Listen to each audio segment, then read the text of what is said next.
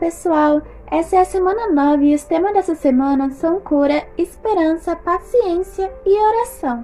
Para abrir os temas, vamos ler 1 Timóteo 2,8 que diz: Quero que em todos os lugares os homens orem, homens dedicados a Deus, e que ao orarem eles levantem as mãos sem ódio e sem briga.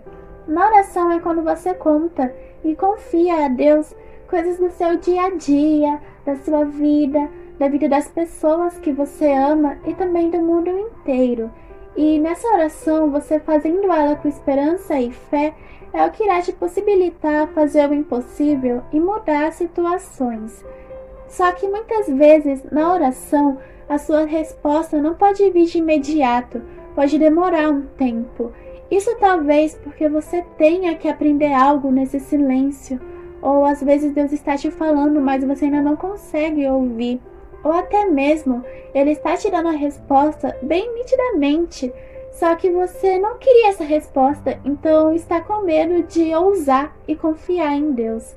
Então, nesse processo de espera pela resposta, tenha paciência e tenha sabedoria quando essa resposta vier, para que você possa entender que isso é de Deus e que você tenha essa coragem e essa confiança para o que quer que seja essa resposta você possa confiar em Deus e fazer aquilo que Ele te manda, pois Deus ele te ama muito e não irá fazer algo que te faça cair ou te machuque.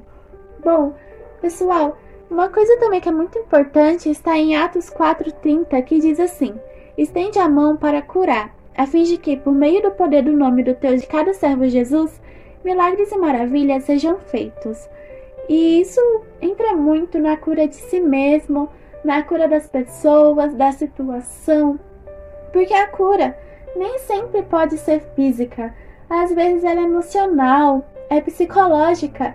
Então, quando você fala uma coisa de fé, uma coisa que vem de Deus, quando você ajuda o próximo ou até mesmo ama, ouve ele, você pode estar ajudando nesse processo de cura. Então, estenda sua mão para curar.